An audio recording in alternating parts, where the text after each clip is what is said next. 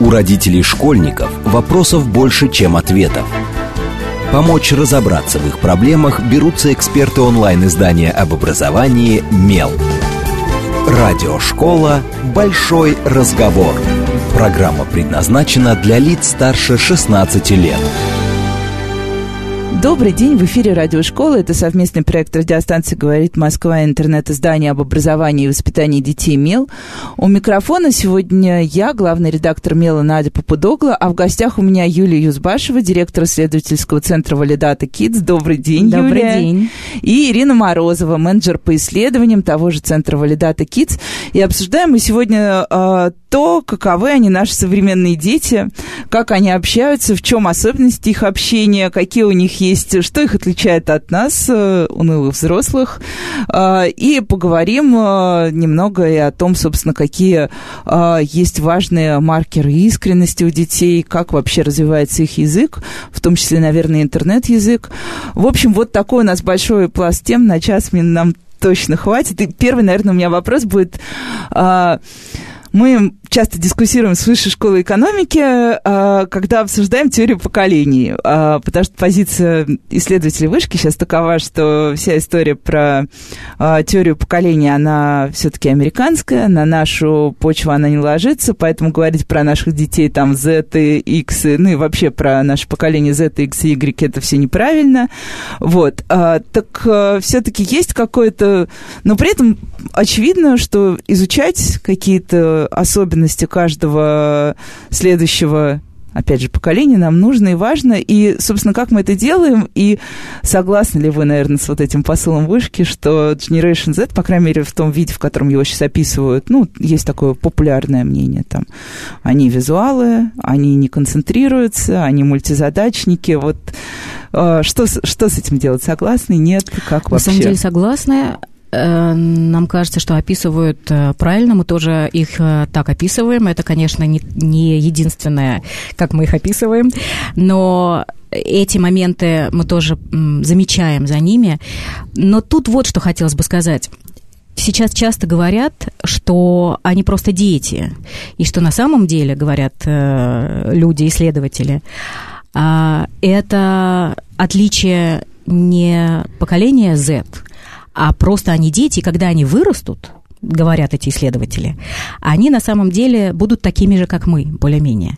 Вот нам как раз кажется, по нашим исследованиям, которые мы проводим уже в течение последних 15 лет, что э, поскольку мы все время разговариваем с этой аудиторией, и они раньше были детьми, и сейчас тоже дети, и раньше были подростки, и сейчас подростки, что они другие. Да? То есть вот по сравнению с тем даже, что было 20-15 лет назад, они другие, несмотря на то, что их возраст тот же самый. Поэтому нам кажется, что в этом смысле теория поколений все-таки более-менее имеет право на существование. Но вот с тем, что они визуалы, по большей части, там, в большей степени, вот э, тут можно было бы поспорить, потому что, наоборот, вот э, взрослые сейчас убиваются очень сильно, что у нас была великая эпоха, как Василий Аксенов писал, что мы были самые читающие нации в мире, а эти, но. Они, может быть, не самые читающие, ну, в нашем понимании, когда читающие это Толстоевского и, и же с ними, а, они сейчас больше читают соцсети э, переписки друг друга, но они уж точно самые пишущие нации. Столько высказываний на единицу времени, на душу населения, сколько сейчас есть в подростковой культуре, я не знаю, в, в в течение дня иные взрослые нашего поколения в течение своей жизни не совершали. Ну, это, кстати, да, вот э, мы совсем недавно эту тему беседовали с э, ректором Института Пушкина, с Русецкой. Она говорила, что мы сейчас живем в уникальный момент, когда количество письменного контента, более того, письменного контента, который вот, э, по сути, готов для исследования, оно невероятное, это абсолютно уникальные условия для того, чтобы изучать, как, как о чем, почему, зачем, в какой момент, в каком объеме люди между собой общаются именно в письменном виде. Ну, а какие есть, да, вот особенности э, ну, кстати, вот я хочу, наверное, еще спросить сначала про малышей. Мал- А малыши тоже отличаются от тех, которые, например... Я, я знаю, что вы не только подростками занимаетесь, но и детьми младше. Но мы начинаем разговаривать с детьми, когда им исполняется лет пять, потому что в этом возрасте они более-менее могут уже как-то да, артикулировать свои мысли. А до этого мы все-таки верим родителям и в основном разговариваем с родителями. Но поскольку меняются родители, очень сильно, то мы видим, что из-за подхода родителей очень сильно меняются уже дети. Да, поэтому да, мы видим, что они меняются, они сейчас гораздо раньше начинают социализироваться, да, то есть э, если раньше маленький ребенок э, года в два, в три, в четыре был очень закрытым существом, потому что он общался только в семье, только с родителями, и поэтому, когда приходили люди чужие, например, с ним невозможно было никак э, его открыть, то сейчас ситуация совсем другая, потому что с, сейчас есть идея у взрослых, что социализация должна начинаться с пеленок, поэтому маленькие дети попадают с самого маленького возраста во всякие разные развивающие кружки, развивающие, не знаю, развивашки, вот, и там общаются постоянно с другими взрослыми и с другими детьми, да, и поэтому на самом деле в этом смысле они гораздо более развиты именно с точки зрения социализации сейчас. Но это один из примеров того, как они отличаются. А родители чем отличаются? Тем, ну, помимо, помимо социализации, есть еще что-то такое чувствуется в родителях? Чувствуется сильно очень. А, родители сейчас э, совершенно несчастные.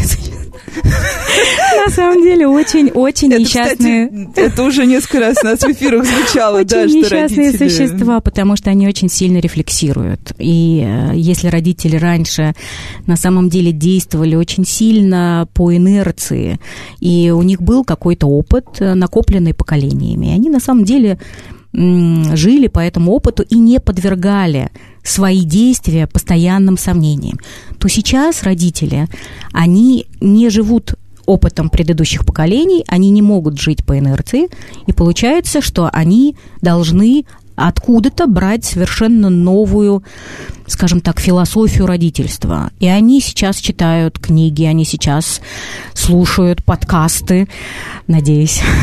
вот, а, да, то есть они сейчас а, пытаются немножечко... Да просто же ищут в интернете. Ищут в интернете все что угодно, да, ходят на мастер-классы, слушают Петрановскую и так далее, и так далее, да, сейчас очень много такого материала, который можно читать, а мало того, он довольно часто бывает противоречивым, поэтому родителям приходится каким-то образом выбирать себе некую схему, некую систему, и они часто противоречат друг другу, и ты в разных ситуациях выбираешь какие-то разные подходы, но ты постоянно думаешь, а вот то, что я сейчас сделаю, так вот можно было делать или так нельзя делать? А вот нанесу ли я огромную психологическую травму О, ребенку? ключевое слово прозвучало. Да. Травма, да. Тем, что я вот сейчас ему вот скажу вот так. Тем, что я его сейчас накажу. А можно наказывать или нельзя наказывать? Никогда такого не было чтобы взрослые задумывались над этим. Поэтому сейчас вот эта вся система либерального, более либерального воспитания, да, более, большего а, прислушивание к ребенку, восприятие его как личности с самого начала. Это, конечно, очень сильно меняет и родителей, и детей, и их взаимоотношения. А если вернуться к детям, и вот да, ну понятно, что малыши это одно, но малышами мы называем как раз э, лет пять, когда на самом деле они уже не такие малыши, но все равно еще вполне живут в какой-то своей детской истории. А подростки, вот что их, что их еще отличает? Да, вот мы знаем, да, что огромное количество текстовой какой-то активности. Но это не просто количество текстовой активности. На самом деле они живут совершенно уже в другом мире, в котором э, не то чтобы добавлено еще одно измерение – диджитальная. А там гораздо больше, более интересно все устроено, потому что digital – это уже такое, скорее для них в их мире, это первичное э, поле существования, в котором все совершается, а офлайн он как бы такая ресурсная Дополняет. база для того, чтобы, то есть вот это вот э, пресловутое выражение «не запостил, не было», за ним на самом деле очень много что стоит, потому что дело там не в том, что ты должен обязательно рассказать э, Гуглу или там Яндексу о том, что ты сегодня делал, а в том, что собственно, сама событийность, она именно происходит вот в этих вот цифровых средах, на этих вот э, цифровых полях. А для того, чтобы ну, событие действительно произошло, мало просто его опубликовать. Но в этом случае они бы не отличались, вот эти вот новые как бы средства даже не информации, а именно какого-то такого контента всеобщего, они не отличались бы от наших СМИ. То есть э, событие не заканчивается публикацией, оно только начинается потому что дальше идет, собственно, его проживание всей вот этой вот диджитальной общиной. Его начинают э, комментировать, лайкать, репостить. И там вообще время, как бы и пространство, и время там немножко по-другому устроено. Ты можешь зайти на какой-нибудь э, довольно уже давний, там, не знаю, блог или паблик, не знаю, там, года два назад он был, и там свежие комментарии, эй, там, кто из 2019-го, есть кто-нибудь живой? То есть там абсолютно по-другому все устроено. То есть мы все время сочиняем сейчас какие-то эти фантастические истории про иные миры, там, Звездные войны, Звездный путь тысячелетия. Тут вот, пожалуйста, совсем под боком, это вот совершенно параллельная реальность. И она совершенно э, она подразумевает совершенно прозрачное такое публичное существование. То есть даже если ты по факту ничего не комментишь и не, не, не постишь, ты все равно потенциально э, автор, ты потенциально со-креатор вот этого контента, который они все вместе создают и таким образом проживают. И для них в этом плане физическая реальность тоже уже не имеет никаких границ, потому что если событие входит в твою жизнь по факту твоего проживания его вот этой вот интернет э, э, вот этом плавильном котле, то, в общем, совершенно без разницы, произошло оно в соседнем дворе или произошло оно в Соединенных Штатах Америки или где-нибудь, я не знаю, там в Судане. Вот. И они в этом плане гораздо больше глобалисты, чем вот осознанные глобалисты, которые именно за глобальность, они просто как, знаете, это примерно сравнить как пловца и рыбу. То есть пловец просто знает, что он умеет хорошо плавать, и поэтому ну, более-менее не боится, а рыба просто она не знает, что она плавать умеет, она просто плавает и все. Поэтому вот у них как бы вот эта вся вербальная эта культура нарративов, она совершенно нативная, и в этом вся прелесть. Я вот как филолог э, и лингвист в прошлой жизни, я за этим просто вот слежу с открытым том, потому что на наших глазах совершается какая-то совершенно тектоническая и титаническая революция, и э, вот эта вот культура, которая растет сама по себе, без э, такого существенного как бы влияния сверху, как было раньше, она, конечно, просто завораживает. А вот очень интересно еще тоже, ну, это вот э, уже у нас был спор с педагогами один раз, а, и педагоги говорили, что у современных подростков нет ощущения дистанции, и как раз из-за того, что они привыкли общаться в интернете, где ты зашел в любое место в любое время и написал «привет», и вот у нас один вузовский педагог возмущался, и вот ты представляешь, представляешь, э, я там, условно говоря, там, не знаю, какая-нибудь... Э, э, Анна Григорьевна, и мне говорят, привет, Анна Григорьевна, вместо того, чтобы сказать, добрый день, Анна Григорьевна. Действительно ли есть вот это, да, Это как раз на самом деле то, что вот пестуется с самого детства, то есть изначально сами взрослые растят открытых детей, которые не чувствуют этой дистанции, которые очень легко выражают свои мысли, легко идут на контакт. И поэтому э, на самом деле сейчас нет такой иерархии.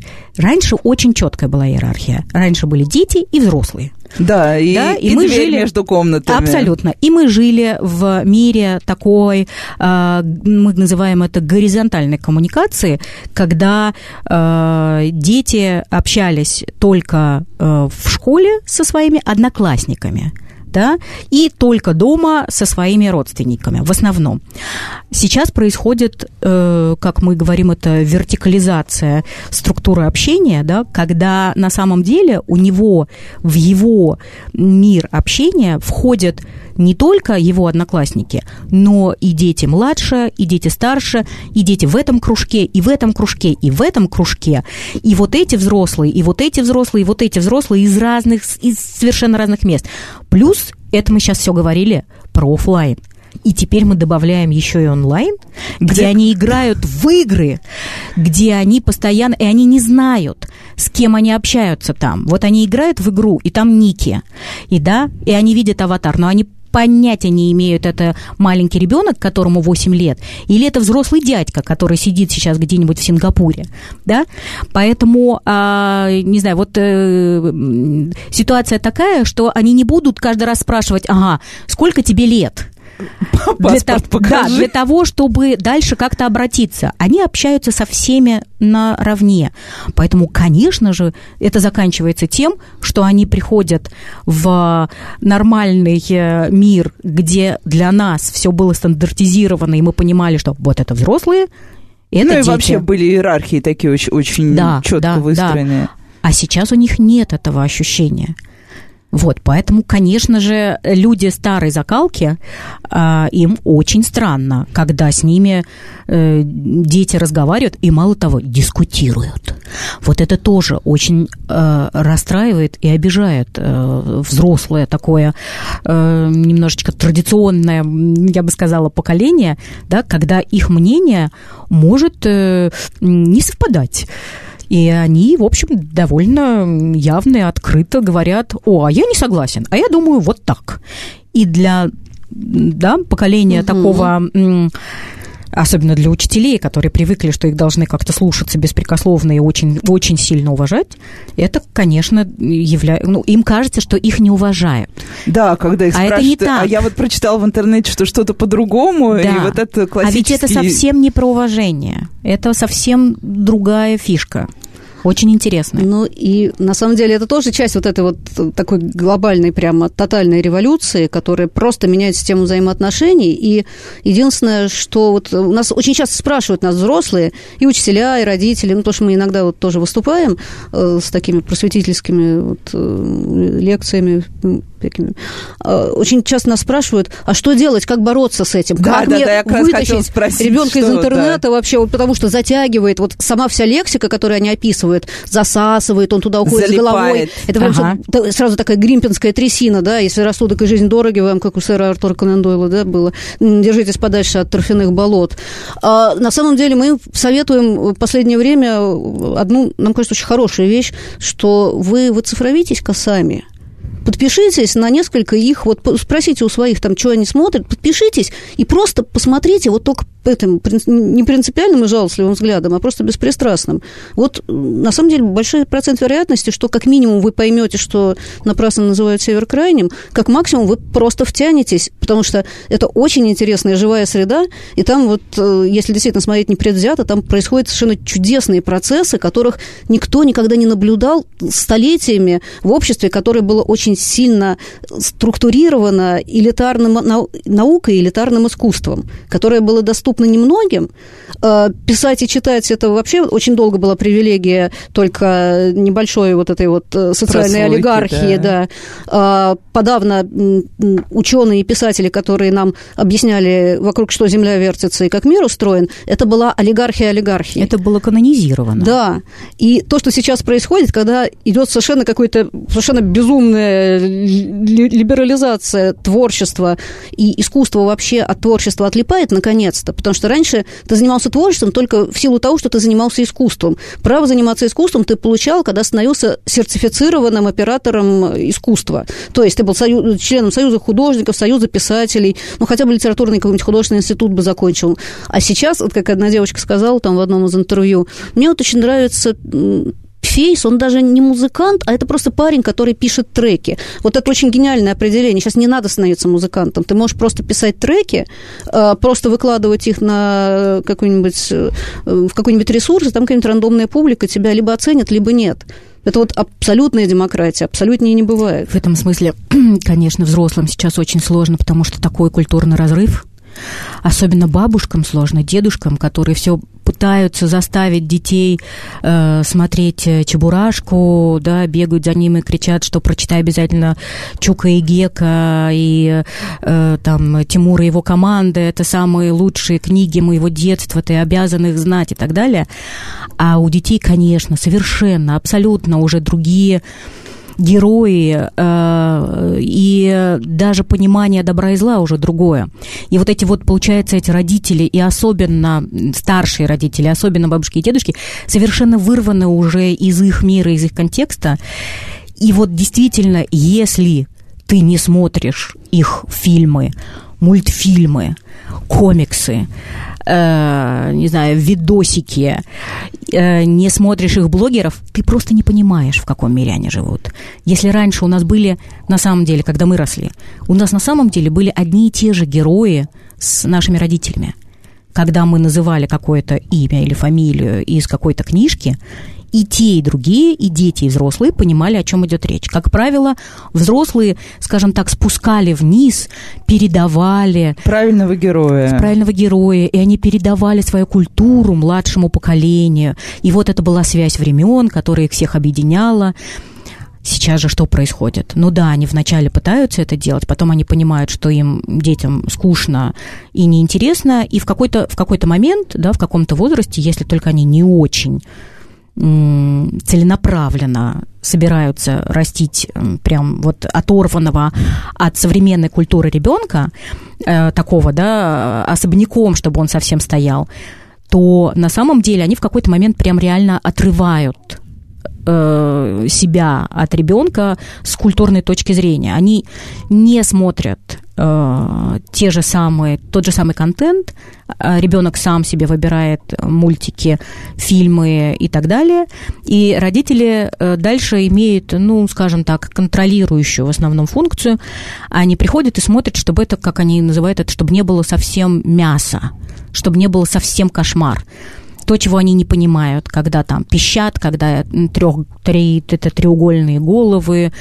э, ну, какие-то, какие страшные, да. Э, э, да, рождающие единороги, которые пукают радугой и так далее, да, то есть это то, что взрослых совершенно выбивает из колеи.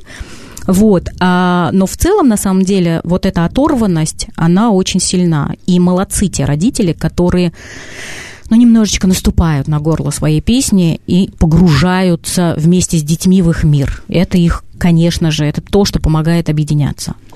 Тут я вспомнила историю одних своих друзей, у которых четырехлетняя девочка в какой... Ну, это такая классическая семья, где все работают, где очень стараются правильно расставить роли, и приходит четырехлетняя девочка и говорит, мое будущее, глиттер и красота, мое оружие, косметика. Стали разбираться и выяснилось, что это просто три дня просмотра релейтов на YouTube с какой-то канал какой-то эффектной барышни, которая, понятно, ну, понятно, что она промоутирует то, что она должна промоутировать, а ребенок очень хорошо тут же это моментально запомнил, все понравилось, он пошел дальше. А, кстати, да, вот что еще, вот, да, это история, наверное, тоже, о чем я не могу не спросить.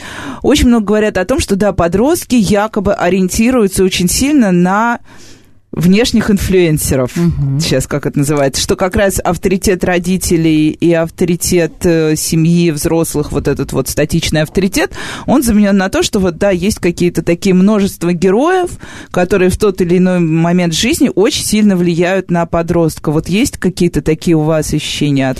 Про семью очень интересно, да, Ир? Что, с одной стороны, это такое? Да, угу. вот про семью мы, мы это какое-то время назад заметили, и это прям так нарастает, что вообще есть как бы два феномена семьи у них сейчас. То есть одна – это семья, ну, вот по факту папа, мама, я. То, что э, имеет он у себя дома, то, что называется родаки, да, и вот с родаками там все непросто. Э, они очень хотят их уважать, но, с другой стороны, у них есть вот эти замечательные модели своих вот этих горизонтальных того же возраста ребят, которые сейчас уже сделали миллионы просто потому, что занимались тем, чем хотели, наплевали на школу, как, я не знаю, какой-нибудь Моргенштерн там стал пилить треки, и сейчас он ворочает миллионами, и этим очень гордится и всячески хвастается на Ютубе. Вот. И, с другой стороны, вот эти родители, которые очень часто это звучит и в тех же блогах, что родители не оправдали ожидания, они не такие богатые, они не такие успешные. Но, с другой стороны, э, сейчас же уже, э, к сожалению, нету вот того конструкта глобального такого оберегающего государства, общества, который нас счастливо всех в себе баюкал во время Советского Союза были единые какие-то э, основы, правила. Ну, общество это была такая система ячеек ролевых, куда ты встраивался, и дальше ты, все, ты нашел свое место в этом обществе, и дальше ты в нем функционируешь. Э, сейчас у нас социум, это совершенно другое. Это единство непохожих, это система твоих горизонтальных связей. Вот сколько ты наработал, вот таково твое социальное пространство. И в этом плане, конечно, э, уже не удается опереться на какой-то вот этот вот большой бетонный забор, вот этого вот общественного устройства незыблемого, непоколебимого, который был раньше, и э, человек начинает э, искать как-то себе какие-то новые вот эти опоры, фундаменты, и этим становится семья. И сейчас мы прервемся буквально на пару минут на новости и э, продолжим этот интересный разговор. Оставайтесь с нами, это радиошкола. У родителей школьников вопросов больше, чем ответов.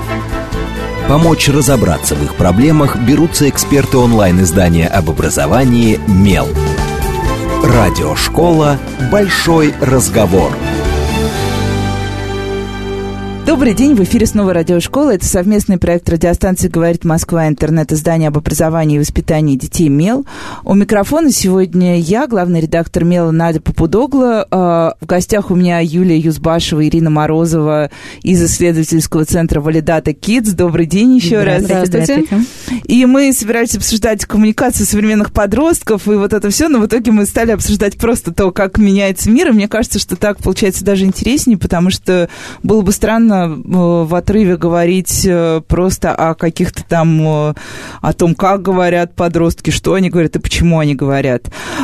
И мы в конце первой половины нашей программы начали говорить об инфлюенсерах, и, наверное, мы немножко продолжим, кто угу. они все-таки в жизни подростков. Ну да, то есть вот что касается семьи, то э, помимо семьи вот этой вот как бы состоящей из реальных отца, матери, там бабушек, дедушек, у них начинает появляться такая как бы идея о семье как некой силе, которая, наоборот, предшествует уже реальной семье. То есть это, это отношения, это узы крови. Это, собственно говоря, семья сейчас занимает вот в этом понимании Скорее, концептуальном, конструкт, да, конструкт такой. семьи, он сейчас занимает э, место того, что, например, раньше там считалось, знаю, пенаты, какие-то ангелы-хранители, э, домашние боги, которые тебя оберегали. И наоборот, есть ощущение, что встраиваясь вот в этот вот семейный конструкт, люди заряжаются какой-то силой, которая будет их поддерживать и, и им помогать. И поэтому вот сейчас э, очень популярна вот эта идея, семья, как мы ее называем, ковчегового типа, когда нужно иметь много детей, и чтобы мы все друг друга поддерживали, и потом, когда уходят родители, они друг друга поддерживали. И подростки, они могут одновременно гнобить своих родаков и тут же говорить, когда их спрашивают, ну, вообще для тебя семья важна, он делается, делается серьезным, причем не делает серьезное лицо, а это видно, и говорит, что нет, семья это святое. И так, точно так же они думают о своей семье. Мальчишка в 14-15 лет э, в нашем детстве, если его спросить про семью, ну, в лучшем случае он просто поражал бы и все. В худшем он сказал что он никогда не женится вообще. Сейчас маленькие дети, даже 9, 8, 7 лет, они очень спокойно говорят, мальчики говорят о том, что у него будет жена, у него будут дети, и некоторые даже уже придумали им имена. Вот. Э, то есть в этом плане как бы семейное влияние, оно неоднозначно, ну, не то чтобы его нет, но вот что если говорить об инфлюенсерах, то там тоже все не так, как было раньше. Ведь раньше у нас, если был кумир, если был какой-то вот агент влияния, то это был ну, все-таки это, это было некое абсолютное добро, да, это был человек, это, как правило, ты... был большой кумир, да, такой большой недостижимый. на долгое да, время. Да, ты на него молился, ты, был, э, ты в нем видел только хорошее. А инфлюенсеры – это совсем не то. Это скорее, если рассматривать их отношения с э, их аудиторией, то это скорее социальная инвестиция, которую аудитория делает в инфлюенсера, в блогера, в музыканта. А они, сложная мысль. они его как бы поддерживают, подписываются на него, ставят ему лайки. Это все некая социальная валюта. И как любой инвестор, они ждут от него неких дивидендов. И если, например, он вдруг начинает делать, говорить, писать что-то, что не соответствует их ожиданиям, они тут же забрасывают его тухлыми яйцами. Минус, тут же минус в комментах. да. Да, да, да. И сами блогеры это понимают, и они очень респектуют свою аудиторию. Они постоянно говорят, что, ребята, я без вас ничто, мы растем с вами вместе. То есть они берут на себя как бы функцию некого социального родителя, а, понимая при этом, что они все идут и набивают шишки синхронно, просто он является неким демонстратором этого он скорее действует как вот такой вот как бы куратор, но ни в коем случае не как истина в последней инстанции, не как гуру, который вот вам дает незыблемые истины, вот берите, дети мои, исследуйте, и будет вам счастье. Это потому, что на самом деле, и мы как раз переходим э, к коммуникации, э, истины э, сейчас в последней инстанции для современного поколения не существует. Вот если у нас было ощущение, что есть четко очень э, вот так да, так нет, э, вот добро, вот зло, так э, там вот что такое хорошо, что такое плохо, и оно на самом деле более-менее было для всех одинаково. И когда говорили истина, все говорят, а ну, конечно, ну это истина, что тут спорить? Вот сейчас ведь совершенно по-другому все устроено. И то, почему подростки считают возможным прийти к учителю и начать с ним спорить, или почему а, так много идет комментариев постоянно, потому что как раз нет ощущения истины. Есть ощущение у каждого своей правды. И вот ты я... как бы верифицируешь правду через окружающих, через самого себя, Немножко, да, но фишка в том, что это правда может быть. Они в этом смысле они очень терпимы к другой чужой правде, в отличие от более старшего поколения, где было ощущение, что если ты не согласен со мной, то давай либо подеремся, да, потому что правда должна быть одна, и она моя. Ну, в общем, так, да, было ощущение. То сейчас у них есть идея, что э, правда может быть у каждого своя. Но главное, чтобы ты за свою правду мог постоять. Не в смысле подраться, а в смысле объяснить, доказать, подтвердить. Если ты рассуждаешь логично, если ты приводишь какие-то интересные доводы и объясняешь свою точку зрения, то твоя правда имеет право на существование. Ну да, то есть в своем пределе ты прав. И это, в принципе, и понятно, потому что вообще э, понятие правды вот в таком олдовом, да, олдскульном э, э, смысле, оно под собой имеет, ну, как минимум две такие опоры. Это какое-то некое изначальное единство – всех, так сказать, носителей этой правды. То есть мы все равно все были сначала, прежде всего, членами общества в советской системе. И только потом ты мог стать личностью. Ну, мог и не стать, это ничего страшного. Главное, что ты как бы часть системы и советский человек. А сейчас этого нет. Сейчас каждый уникальная личность – это, наверное, самая сильная социальная мантра и среди родителей, и среди детей, что каждый уникален. То есть э, они могут по факту быть очень похожими, э, но при этом они уверены, что каждый уникален. Поэтому какая здесь правда, как некая норма да, для всех равноценная.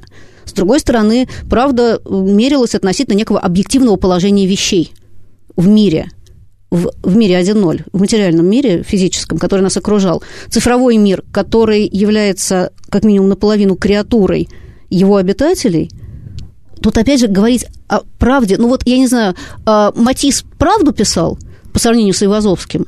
Да и не, не то чтобы и правду, и неправду нельзя, нельзя так сравнивать. И вот э, здесь как раз скорее, э, э, если твое проживание сейчас в, в какой-то степени творческий акт, который ты осуществляешь в сети да, посредством сетевых инструментов, то здесь как бы это вот не о правде уже скорее, а о том, художник так видит. Кстати, про уникальность чуть-чуть отойдем от э, коммуникации. Это очень, на наш взгляд, интересная тема и очень важная для того, чтобы родители э, услышали об этой проблеме. Значит, помимо того, что идет э, вот эта вот концепция либерального воспитания сейчас, помимо того, что родители стали э, лучше слышать и слушать своих детей, и многие родители э, пытаются понять их культуру, есть еще вот действительно а, один такой большой пласт, что родители изначально воспринимают своих детей не только как личности, но еще и как уникальных личностей. И это, с одной стороны, прекрасно, с другой стороны, все они хотят, чтобы их дети были очень уникальными, очень творческими, э, достигли... И успешные. Успе... Ну, успешное – это главное слово. Да, и... Но тут вот очень интересный момент, что получается, что они сами считают, что сейчас э, они должны дать ребенку э, очень много возможностей для того, чтобы ребенок все попробовал и потом нашел себя.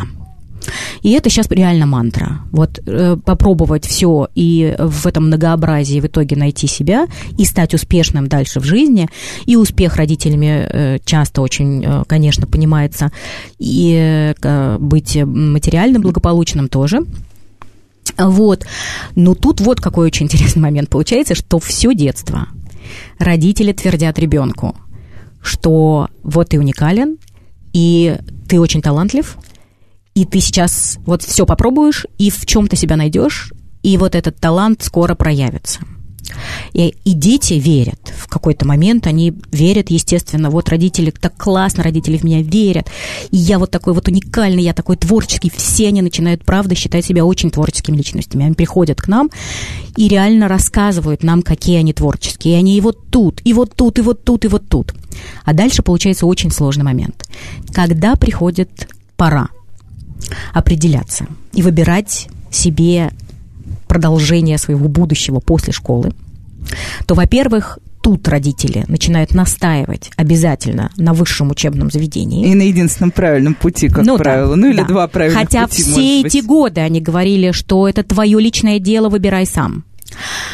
А как мы только что говорили, тот же самый Моргенштейн, да, совершенно Моргенштейн совершенно не заканчивал вузов, но зато прекрасно зарабатывает. И у детей, у подростков, да, есть вот эти вот микроинфлюенсеры, которые показывают им, что на самом деле возможно альтернативные варианты, и, возможно, совершенно не обязательно идти в ВУЗ. Это во-первых. Но мало того, а родители говорят, слушай, да, я вижу, ты очень одаренный музыкант, ты очень одаренный лего-собиратель, ты очень одаренный футболист, конечно. Но давай, знаешь, что сделаем? Давай ты сейчас пойдешь и станешь юристом, а потом ты, конечно же, сможешь... Э, Сыграть в любительской лиге. Да, да, да, да, да, да. Но нам с тобой, давай, ну все-таки согласись, что э, какая-то вот такая стабильная, стабильная работа тебе нужна, а дальше делай, что хочешь. И приходят дальше к нам несчастные молодые люди, которые учатся на первом, втором курсе юридического, экономического, менеджерского и так далее, и они говорят с тоской в глазах, ну вот я сейчас учусь, потому что это будет стабильная работа. Но на самом деле, говорят они, я очень творческий творческий человек. Мы это называем синдром непризнанного гения. Да. И этим прямо да. все поколение страдает очень сильно. То есть вот это все-таки есть, да? Есть. Потому что Конечно. Ой, это очень часто озвучивается, по крайней мере, в западных исследованиях это звучало уже не раз и не два, что и что в этом-то и одна из э, проблем в коммуникации с вот этими вырастающими подростками, что когда они приходят устраиваться на работу к человеку с э, линейной организацией, который принимал всегда на работу людей после вуза, которые пришли, точно знают, что они пришли работать, а тут к тебе приходит гений, и вот ты думаешь, а что же я с ним буду теперь да, делать? абсолютно, каждый считает себя гением. Угу. И очень интересно, ой... И художникам какая там художниками, как там интересно, ведь они же все считают, что они, правда, должны найти себя. И поскольку сейчас они, как их развивают родители, они ходят по совершенно разным кружкам, а еще очень много таких штук, как кидание, мастер славы или же с ними, и куча мастер-классов, где ребенок а, пробует по чуть-чуть профессии, по которым он понимает, по мнению родителей, его это или не его. А мало того, сейчас, ну, есть э, э вот эта идея edutainment, э, где, в отличие от нашего детства, образование должно быть интересным, веселым раньше кому-нибудь казалось, что в школе должно быть весело и интересно. Да нет. Идея была, что ты должен там добывать эти знания, этот гранит знаний, да. Вот, сейчас нет, наоборот, ты должен, ты должен получать удовольствие. Поэтому, а, и при этом ты должен найти себя. Поэтому у них есть идея, что найти себя – это когда ты получаешь удовольствие от того, что ты делаешь, и при этом зарабатываешь много денег. Что у них получается, когда они приходят на работу? Они приходят на работу, им дают, конечно же, не самую интересную работу в самом начале, во-первых, а во-вторых, она у них не получается. И денег еще меньше, И денег ожидали. мало. И вот, значит, это не очень интересная работа, которая у них не получается. Они не привыкли к идее, что терпение и труд все перетрут. Они привыкли к идее, что если тебе не нравится, то это потому, что тебя, что это не твое это не твое. Если не получается, это не твое. И вот они пробуют чуть-чуть и говорят, знаете что, это не мое. Пойду-ка я себя искать. И они уходят. И это совершенно выбивает из колеи современного взрослого работодателя, потому что они привыкли, что люди приходят, стараются держаться за место – и не бояться трудностей, не бояться в начале... И еще ценить своего работодателя. Да, да, да, уважают да. своего работодателя. А эти ходят и ходят из разных мест потому что они ищут себя. И это очень сложно. Э, и в этом смысле интересно, что будет, когда они станут работодателями. Вот тогда поменяется очень сильно, конечно, структура мира, а пока что этому миру просто очень сложно, потому что работодатели одни, а новые работники другие. А вот между собой эти новые работники, как вот мы тоже, у нас умело был проект с подростками, где мы разговаривали с ними, и каждый из них, естественно, говорил, что помимо физических друзей, ну, то есть одноклассников, э, э, всяких там одногруппников и так далее, у них у всех есть э, пул друзей, которые только онлайн, иногда они встречаются, иногда им даже не нужно встречаться, они и так себя хорошо чувствуют. Вот как у них внутренняя коммуникация вот в этом вот их онлайн-мире между собой? Что там что-то происходит, особенно у них там, ну, потому что обычно родители говорят, ну, что такое онлайн-друг? Это же не друг, это не связь. Ну, Эх, как неправы родители. Нет, ну, на самом деле, они, конечно, э, для них, конечно, понятие друг совсем другое. Другое. Вот, и они очень часто говорят, что у меня очень полно друзей, и не имеют в виду вот этих, которые до гроба, за которых надо пасть порвать. Вот это раньше вдруг по переписке это какое-то было такое, ну, маргинальное, да, определение, какое-то не настоящее, а сейчас наоборот. Для неудачников. Ну, да. Они могут даже имени его не знать, но друг. Но на самом деле там очень интересно, потому что то, как они внутри выстраивают свои коммуникации, это вот реально такие, знаете, ланкастерские взаимные обучения. То есть если туда заглядывает взрослый человек, обремененный вот этой вот старой, тяжеловесной нашей культурой, основанной на литературе, на презумпции академической грамматики. Ведь э, раньше же как было? Ты интеллигентный человек только поскольку ты обтичиваешь правильно все вот эти вот стандарты, которые должен вот этот интеллигентный человек в глазах общества иметь. То есть, ну, это как у Крылова-то, как счастье многие находят, лишь в том, что хорошо на задних лапках ходят. Если ты правильно запятые расставил, Э, если тире правильно расставил, то ты интеллигентный человек, а если нет, то нет. Сейчас, э, на самом деле, поскольку культура стала вот такой совершенно нативной, и она абсолютно плюет на вот эти вот вековые авторитеты классики какой-то, то есть ты можешь быть классиком чего угодно, ты можешь записать плохой альбом, и тут же ты скатываешься вне классики, то, соответственно, она выстраивает какую-то свою новую культуру внутреннюю. Выглядит это, конечно, сейчас для обычного интеллигентного ока просто чудовищно, но на самом деле там идут совершенно чудесные, великолепные процессы. И если ради вот этой вот э, великой революции, которая высвободила изначально данный каждому человеку по праву рождения вот этот творческий потенциал, который он может, не записываясь в Союза художников и писателей, реализовывать, если для этого нужно было вот эту бастилию академической грамматики сокрушить, ну, и бы черт с ней, что называется.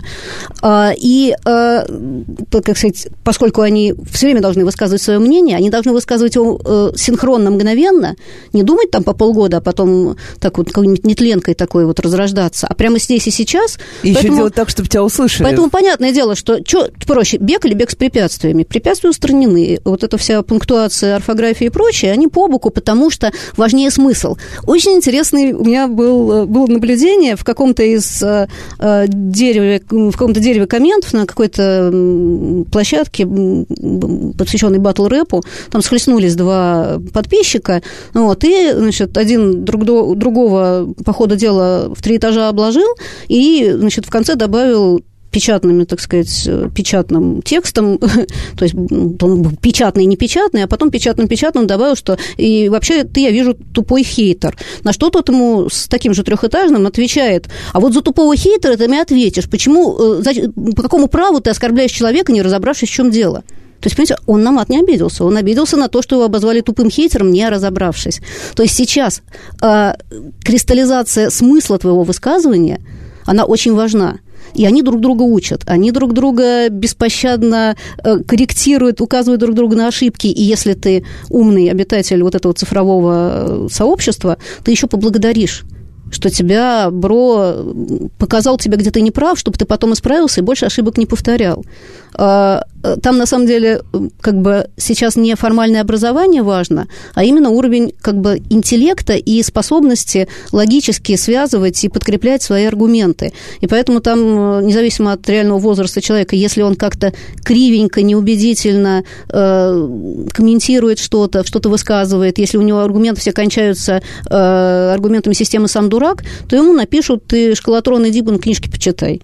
Э, это не важно, шкалатрон он на самом деле или нет, имеется в виду, что вот пока ты не научишься Уровень. формулировать свое мнение, ты в противозачаточном состоянии находишься, и с нормальными людьми ты лучше не, не схлестывайся в своих баталиях. Ну так а мат, как, как же, да, вот все-таки до мата меня просили дойти до. Да, то кликбейт будет. Да, я спрошу, да, заявили, но не обсудили. А, но это стандартная история у родителей, что, во-первых, а дети вообще не фильтруют, что пишут не, точки, не только с точки зрения запятых, как и с точки зрения лексического ряда.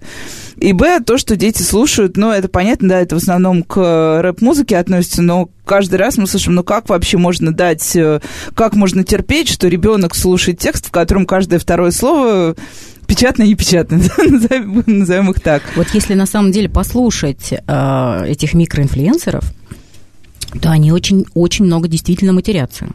Очень. Но они матерятся не потому, что так э, более красиво звучит, а потому, что это э, определенная эмоция, очень важная.